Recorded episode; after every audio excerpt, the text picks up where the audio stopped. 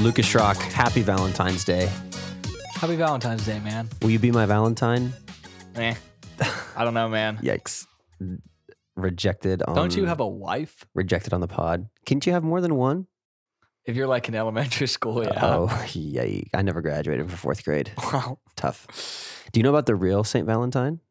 I haven't done a lot of research Bro, on he- he's a he was a dog. Is he a dog? He died in the 200s for preaching the gospel to the Roman emperor. Whoa. Yeah, he was known by his love for all, so he got Valentine's Day. It's kind of become something not about Jesus, but it was definitely about Jesus when it started. Just like how St. Patrick's Day Like most things. used to be about Jesus. like most now things. people be Kool-Aid jammers go crazy. Yo, trust on that one. Hey, it was Guy Girl Night. Happy Valentine's Day to you guys. Hope that Guy Girl Night was good.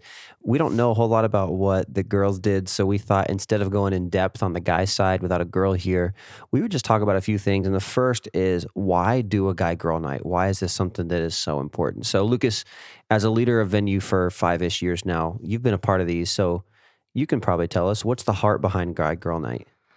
I think it just gives an opportunity to uh, for the guys to just talk about um, biblical manhood and just some uh, topics that um, might not exactly pertain to girls, um, and for girls to talk about certain topics that might not exactly pertain to guys. Obviously, if we talked about them, these topics in a big group, then uh, both guys and girls can get stuff out of every single topic of discussion. But it's also just nice to have a night with the boys and have a night for the gals. Hey, Ferda, hmm send it. Yeah. That's a great answer. I was going to say so the guys could eat beef jerky and the girls can talk about feelings, but your answer was much better. Truthfully, yeah, everything you said was right. And also just recognizing the fact that our genders are different and we have different challenges and struggles and we need spook we need spook truth into us. We need truth spoken to us. We'll edit that out. Mm, spooky. Uh, spooky. We need truth spoken to us in different ways. And so just taking a night to recognize that and like you said, have the conversations with just the people in the room that really need to hear it. Um, yeah, something something pretty cool about it. So I'm glad that we do it. You know, we talked about genders being different, and I think sometimes in society we're not sure how to feel about the fact that male and female genders are real, they're biological, and they're very different.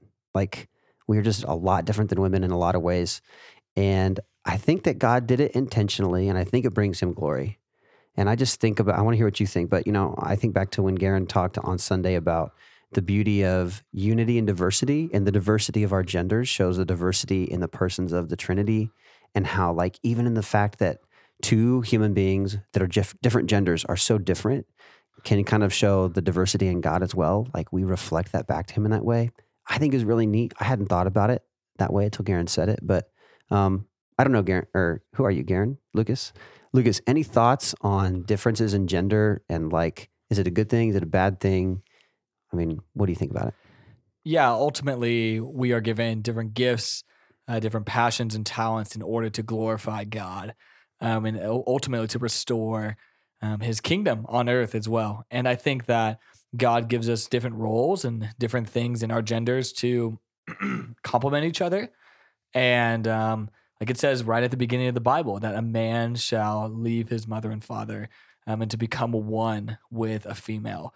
Um, and so to be a team, to be a partnership, and to complement one one another in order to um, make God famous in our lifestyles. I love how Paul writes in the New Testament and he's talking about who the gospel is for. And he says it's not just for slave or just for free or just for male or just for female. And he lists, you know, a whole bunch. But it's this idea that no one has a claim to God more than the other when it comes to gender. No one is above the other when it comes to gender in relation to God. Um, we're both equally made in his image and equally called to serve alongside each other uh, to bring him glory. So there's lots of nuance to that. There's lots of details within that that we'll, we could talk about another time. But the idea that we're both made equally in God's eyes and we're both called to walk alongside him and bring others to him. It's a pretty cool mission. It's worth living for, I think. Yeah, absolutely. And there's areas um, within the church that um, you and I are not going to have as big of an impact as maybe if a female um, was, you know, taking the head, taking the head of that wagon um, or and so I think that's really cool as well. How God gives us different gifts and talents in order to uh, ultimately serve His people and to serve His kingdom. So true. One last thing we wanted to mention was mentorship, guys and girls.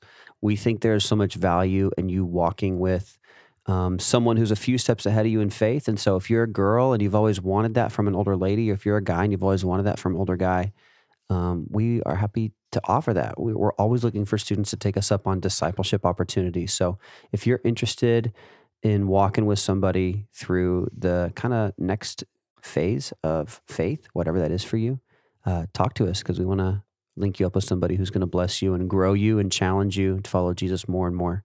And I think that's where the most growth happens is when we lock into those one on ones and really like have somebody to talk with Jesus about and challenge us to grow. That's where I've seen growth in my life. So, anything else, Rock? Yeah, I know from my just personal walk in my faith, um, the older men that have poured into me over these last, especially with three or four years, um, it's been one of the best decisions that I've made, and I've that made one of the best decisions I've chosen to commit to on a weekly basis. So, I would encourage you to do the same. I'm sure that Garen would, or excuse me, not we're both calling Did each other Garen. each call each other Garen? yeah. That's so freaky. Um, but What's going on here? Jordan would also say the same thing of the older men who have poured into him. It's been um, such a blessing in his life as well. Truth. Okay, guys, we'll leave you with that. Hey, remember next week it is Common Ground, so we're not here. We are at the Anderson Building. Yes. I think it is Anderson yep, Building. Anderson Building on the fairgrounds next week. So, um, we'll see you there.